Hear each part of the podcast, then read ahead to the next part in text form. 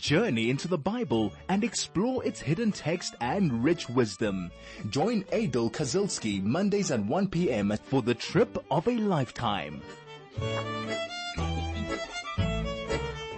Shavua Tov, uh, welcome to uh, 101.9 Chai FM. I am Adel Kazilski and I will be learning some Torah with you now for the next three quarters of an hour. And not only Shavua Tov, it should be a good week, but Chodesh Tov. Today is Rosh Chodesh. We are welcoming in the month of Iyar, the month of healing, the month that is um, in between the festival of Pesach and Shavuot. We are fulfilling the mitzvah of counting the Omer every single night. And it is a very special month because it is a month of healing. And it says that in this month, the radiance of Hashem, the um, hashpa'ah, as uh, as we say in in, um, in Hebrew, the influence or the, the the divine light of God is found very much in this world and we have the ability to heal ourselves, not only heal ourselves physically, but heal ourselves emotionally, spiritually, and mentally. And one of the ways of healing, there are many, um, is that one needs to give food to the soul. One needs to give to spirituality as much as one, you know, gives physical food and gives food to the soul. And so you're on soul to soul and we are going to feed our souls and the best way to feed your souls is to learn Torah. So if you are at home and you are relaxing and you're sitting in the chair listening to the show, please be my guest. Go over to your bookshelf, take out a Bible, take out a Chumash. We are starting a brand new Parsha. We're starting the Parsha of Vayetze, and it is the seventh Parsha, the seventh um, portion of the book of Bereshit. We started all the way back to Bereshit. If you do want to uh, catch up all the, the learning there. Be, again, um, it's very, very easy. You can go to chaifm.com to the podcasts and you can look on my show and you can get previous learning so that you can get things in context. But before Pesach, we finished up uh, the Parsha of Toldot and now we are starting the Parsha of Vayetze. So that, if anybody is looking directly into Chumash, is chapter 28, Perek Chet, and it is Pasuk Yud. It's the 10th verse of chapter 28. Just to put into context where we are picking up the story, we have Yaakov um, now running away from his brother Esav because he allegedly, and I'm underlining the word allegedly because it wasn't really true, but he stole the blessings of Esav. And Esav is um, became very, very angry. Rivka became very, very worried for the life of Yaakov. And so she tells Yaakov and she further convinces Yitzchak, her husband, to tell Yaakov that he should leave town, leave the land of Israel and go back to Haran. What is in Haran? Haran is the place where Abraham came from. It's where the, the, the family, um, of his grandfather resides. Abraham and Sarah came from Haran, and we know very well that when Yitzchak was ready to get married, um, Yitzchak sent Eliezer back to Haran to get a wife from Abraham's family. That was to be Rivka, and now again um, we see it through the third generation that Yaakov is uh, is commanded to leave the land of Israel and go to Haran to find a wife. It was on the pretense to find a wife. He did go find a wife. In fact, he didn't only find one wife. He found two wives and two concubines. And from this entire trip that we are going to go through with him, you will see that in fact he fathers the entire Jewish nation. But he's also running away in order to save himself from his brother Esav. Esav was very vengeful. He was very, very angry and um, it was a matter of trying to save oneself physically. Um, that is of, of, of a, a, lot of importance. So let's get stuck into the verses. We're going to go, as I said, chapter uh, 28, verse 10. It's just a couple of words, but it's laden with a lot, a lot of information.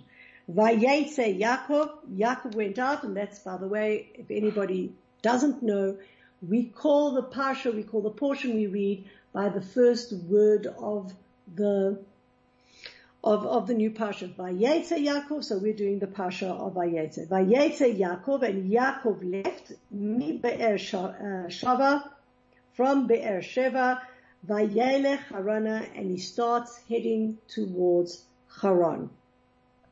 So what does this verse tell us? Like we did see in the previous verses where Rivka and then consequently Yitzhak tells Yaakov, get up, go, go to Haran and go and find yourself a wife. Well, if that's true, why do you have to tell us that he left Beersheba and he started traveling towards Haran? We know where he's going. We know where you've told him to go. Why repeat it again? We know that in Torah you do not repeat things that are inconsequential or don't, or you don't, it's, a, it's a fact already. You don't have to repeat it. So we're told that even though this statement might seem redundant, there are three lessons that we can learn. The first is, first lesson is that although Rivka and Yitzchak, Isaac and Rebekah told Yaakov to go to Haran, he, Yaakov, did not want to leave the Holy Land. Now, there is an entire, there's an entire set of halachot, an entire set of laws about leaving the land of Israel.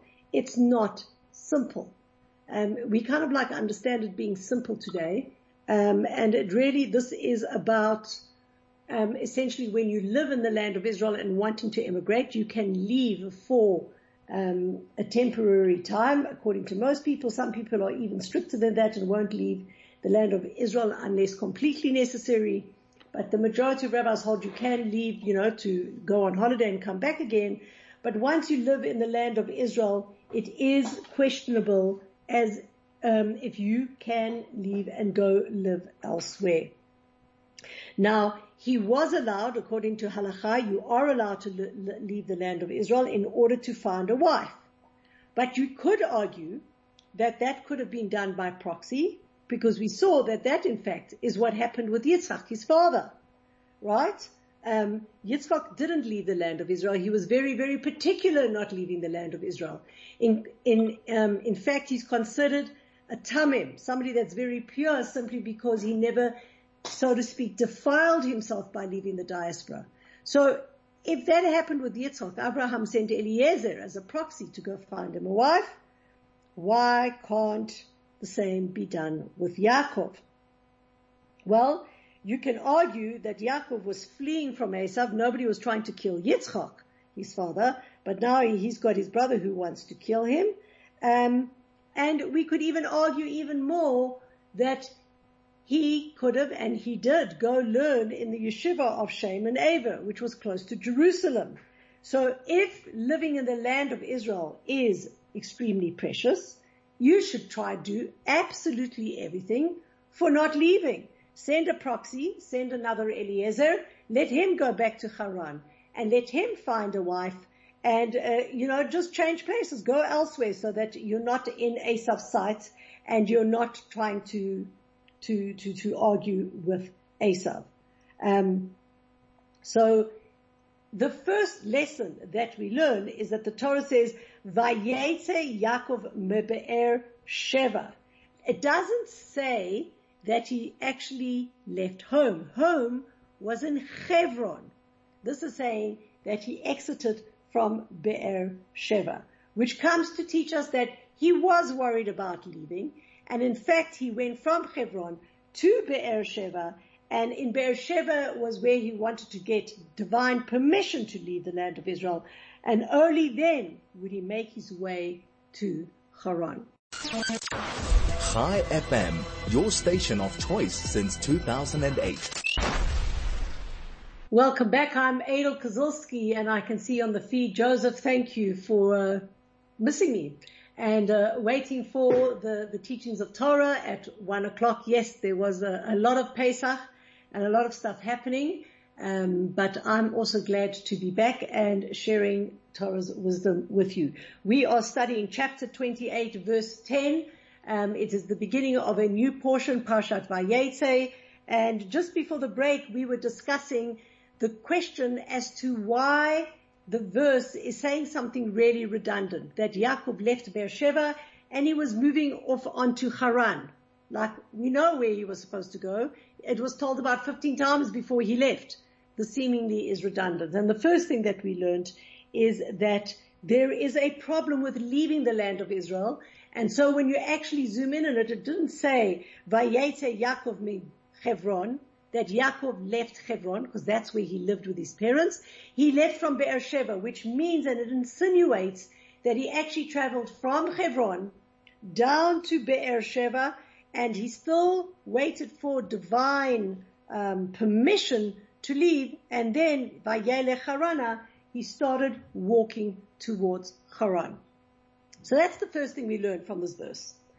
The second is that we know that when a tzaddik, when a saint lives in a city, it says he has beauty and he has radiance, which means that when you have that presence um, in a in a in, in a city, when when you have somebody that is uh, that that is living there, that is of huge spiritual value, people are embarrassed to do wrong because that person is in the city. And it says he will also have an effect on them and they would probably want to emulate his ways.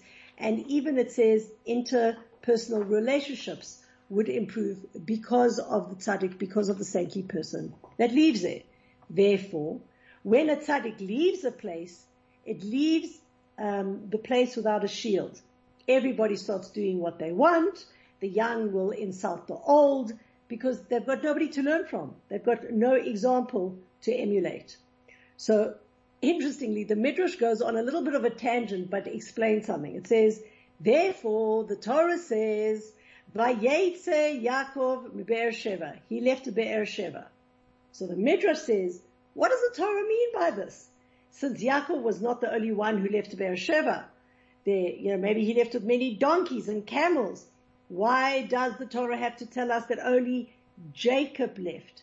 And even more, the question of the Midrash is kind of like difficult to understand because then if he did leave, surely we should be told how he left. We should be provided with a list of animals that left Beersheba. And the Torah doesn't tell us that either. Now, just as a precedent, um, why are we saying this type of thing? Because if you go look back in the Tanakh, in the, the, the, the Bible as a whole, in Ezra, you can actually look at it in chapter 2 verse 66. It talks about when the Jews came back to Israel from Bavel, right? It says they came back and it also enumerates all their horses, all their mules, all their donkeys, etc., etc. Why would the Torah go and say that the Jews came back and then also talk about how many donkeys and mules and, and horses, etc.? Because it says when a, a Jew is involved in the vital act of returning to Jerusalem, okay, um, the Torah will enumerate the number of people and the property to show that Hashem loves people who accomplish good, and when he speaks about them, he does so in length and in detail. Well, we know Jacob was also embarking on a good deed. Why? Because he was obeying his parents. He was going to seek a wife. And the Torah should therefore have enumerated that Jacob left and should also have said he left with so many animals and so much property, um, etc., etc. The Torah only says, "Vayetze Yaakov Beersheba." It looks like he left, as we say in South Africanism, stokalleen. just by himself. He didn't go with absolutely everything. And that is really the question that the Midrash is asking. Vayetze Yaakov, only Yaakov left? How come Yaakov and his possessions didn't leave? Where was all his possessions? I mean, when, when Eliezer went to Haran to go find a wife for his father, he left with 10 camels worth of, of, of stuff laden on it. Um, for for uh, uh, uh, for for Rivka. So what happened with Yaakov? Well, there's two things. Okay, the Midrash goes and replies. Firstly, when Jacob left, it made such a huge difference to the city that his very departure, his very individual departure, was more obvious than any other goods he might have taken along. So it was irrelevant for the Torah to go and tell us, well, he took 10 donkeys and five mule and six, six horses and whatever else he would have taken. Why? Because he was so great in stature that it was actually irrelevant what they were taking. They were taking that his, sorry, his very presence actually um, created a, a, a hole in the place, as we said. Second of all, we must realize that at that point in time in the land of Israel, three tzaddikim were living, three righteous, three saintly people were living.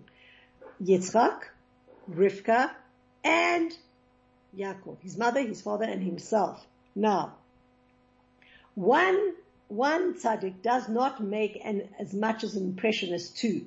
For example, if you have um, precious stones and you have a two carat diamond, we know it's worth much more than twice as much as a one carat diamond, which means a, a matched pair of particularly fine stones is worth more than twice as much as each of them individually. So the fact that they were living together, the, the, the, the merit of this, of, of the saintliness of the three of them living together was far greater um, when they lived together as opposed to when they lived at home. And so when Yaakov left, what happened was Vayetze Yaakov. These words are coming to teach us that the the merit of Yitzhak and Rebecca and Rivka were diminished. So this comes to really teach us to have an appreciation about living in a place where there is, there are tzaddikim, there are saints, and, and also that if a saint moves from one city to another, it makes a great impression. And by extension, we can also go and say that how much more true this is, is when God forbid a righteous person leaves this world. We weep and we mourn that great loss because um, they have a tremendous influence on the place. So the Midrash looks at this Vayetze Yaakov and says, well, firstly, why didn't they mention his possessions? because his possessions didn't count. He was so enormous in stature himself. It was actually irrelevant how many donkeys and horses and cows left the place. Second of all, when it says Vayetze Yaakov, it is indicative of the fact that he was diminishing the saintliness of the combined good that him and his parents had brought to the world. Thirdly, it says, besides fleeing from Esav, Yaakov actually had another reason for leaving.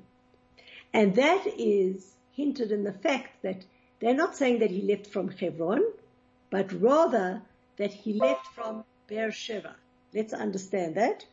If you remember back in, in time, for those of you that have joined me for a while, um, if not, nevertheless, you can um, you can look back. You can go look at chapter 21 chapter 21 of Genesis verse 23, we saw there that Abraham made an oath to Avimelech, who was the king of Gerar, who lived in the area of Beersheba, and he said, I promise, said Abraham to Avimelech, that I will not harm you, your children, or your grandchildren.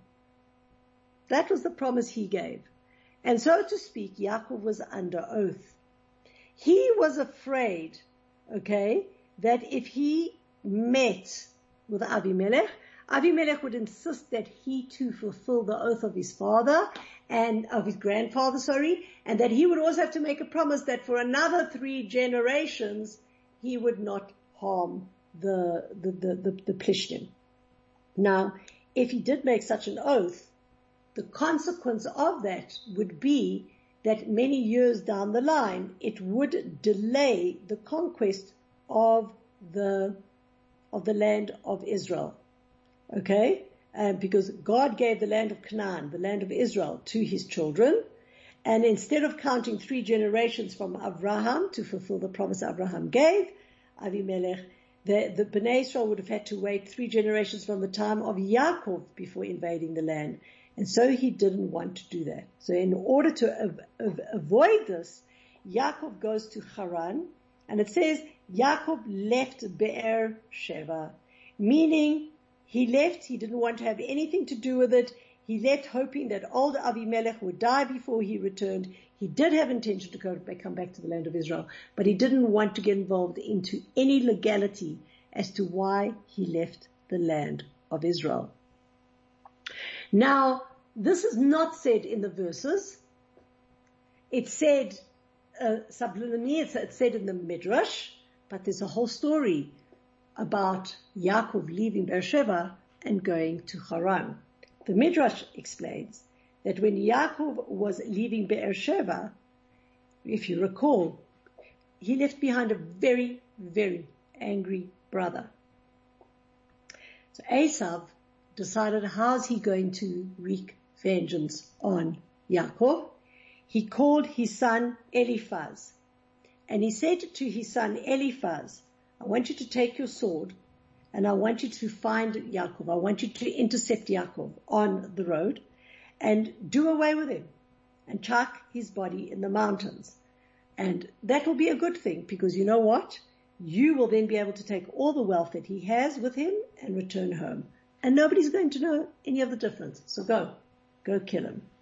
Now just to put into context, Eliphaz was only 13 years old. He had become like his father, nevertheless. He had matured very early.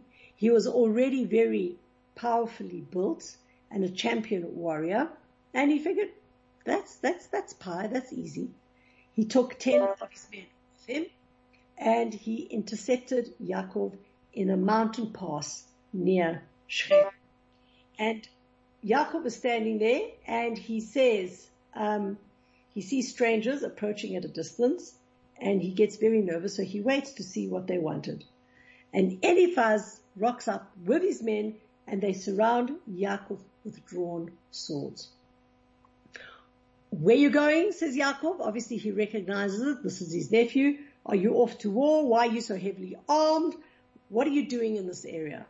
So Eliphaz replied, I'm under orders from my father. I dare not disobey him. Yaakov then realizes that this was going to be an assault against him. And so he had to try start wangling his way out. He had to try work out what it is that he could do. So he says to Eliphaz, listen, instead of killing me, I will give you all of my possessions, both what I have, my, I myself have, and both what my parents have given me, and just spare my life. And then, you know what? You can go back to your father because in truth, you have obeyed your father's orders, since when a man is destitute, it says when a man is poor, it is as if he is considered dead. So instead of taking my physical life, take everything that I own, there you go, take it away, and um, you can consider it as if you killed me. Because I have nothing left, I'm destitute. Well, God made Eliphaz have, uh, have mercy, have pity on Yaakov, and he agreed he took everything that Yaakov had, even his food, and he returned home, leaving Yaakov again, Stokalleen, all by himself, completely empty handed. And then he comes home and Eliphaz relates what had happened to his father Esav. And as you can just imagine, Esav was furious. Okay furious that he had, had spared Yaakov's life.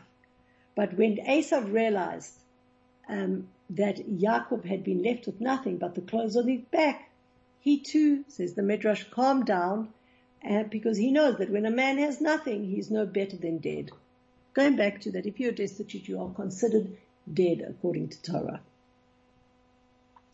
So that is what the Midrash says, um, and that is what happened when he left Beersheba and he was moving on the way to Haran.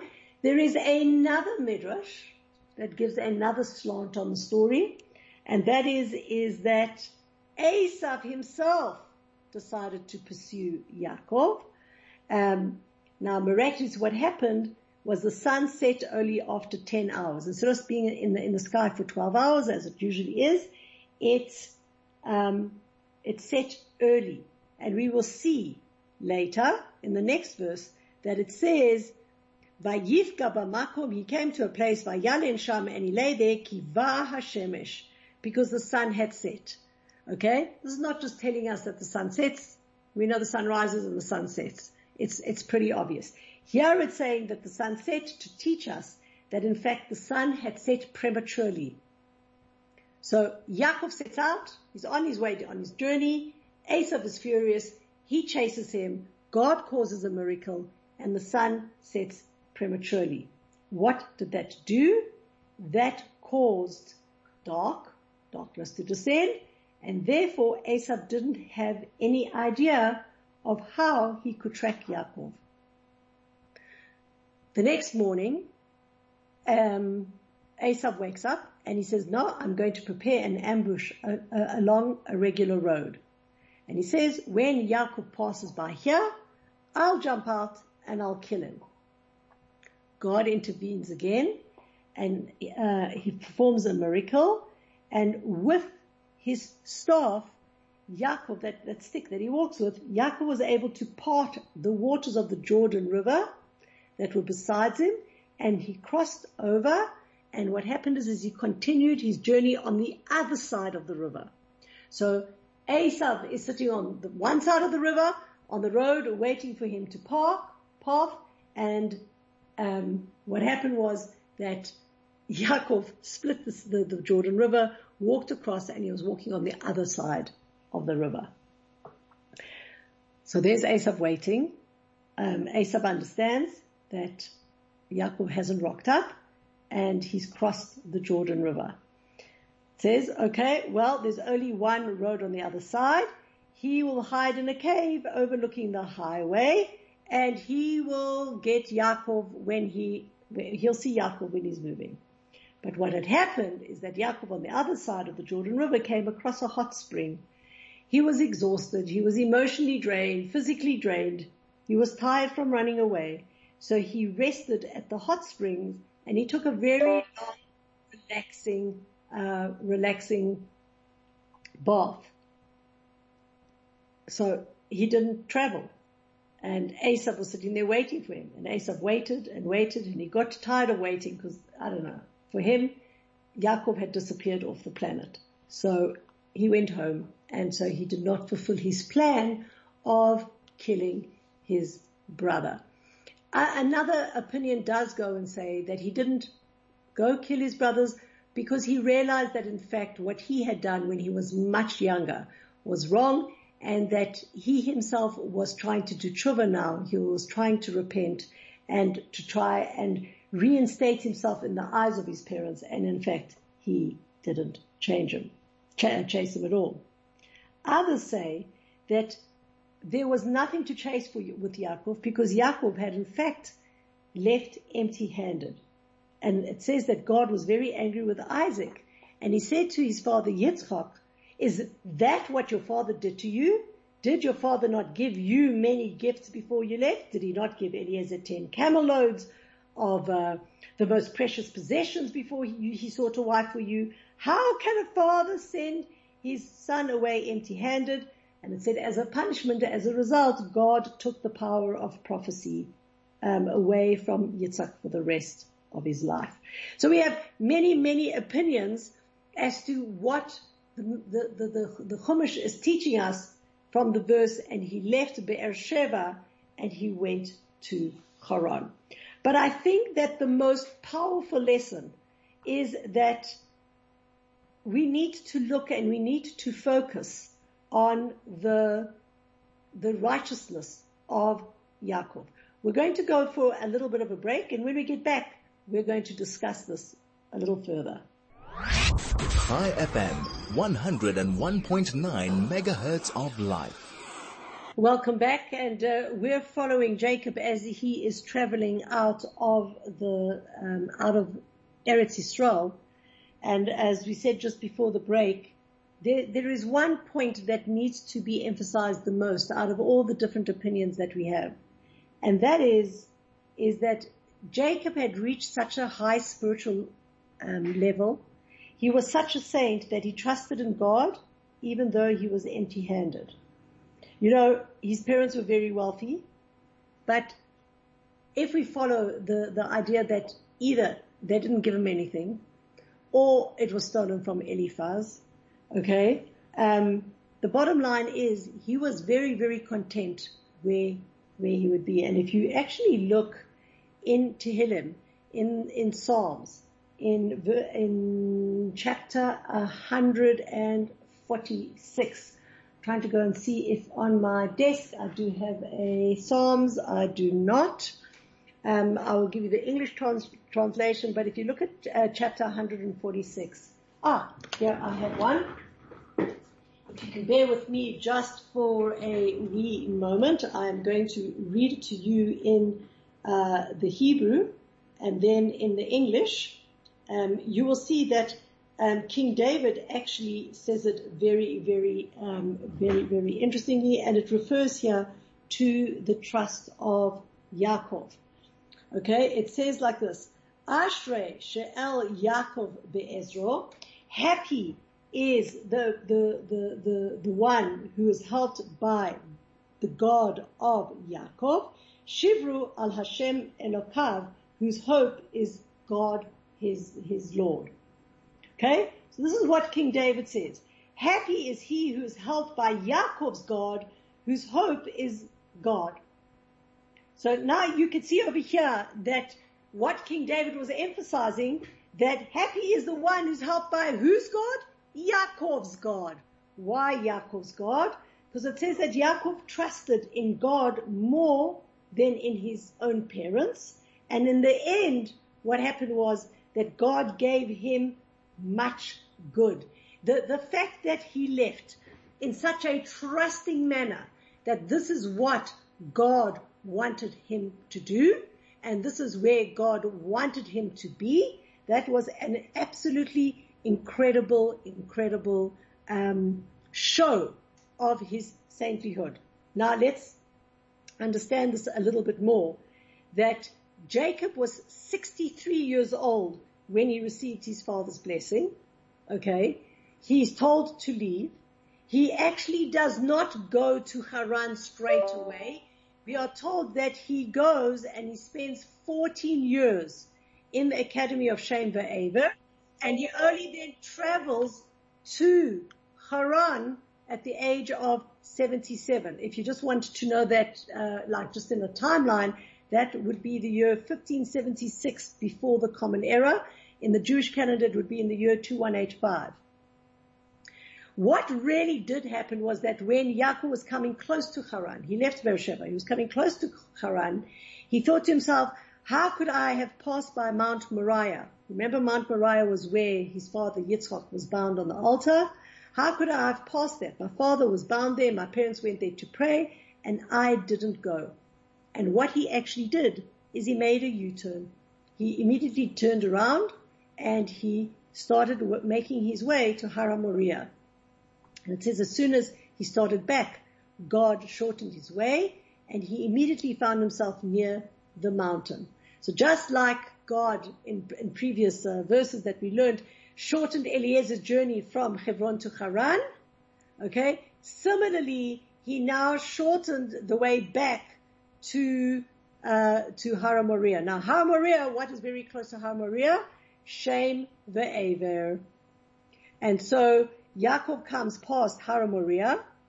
He stops there to pray. Okay. And then he goes to Shem ve'aver. He spends 14 years there. And then he goes to Haran. So in truth, he goes Hebron, Beersheba, Beersheba, almost to Haran.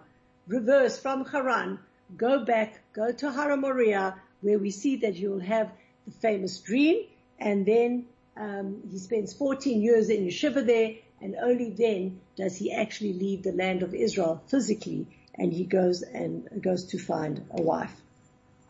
We're going to start just a little bit of the next verse. The next verse, there is a tremendous amount of things to say, but let's see how time uh, uh, treats us. Vayifka b'makom. He approaches hamakom, the place, the place. It doesn't tell you what the place is, but Har HaMoriah is called the place.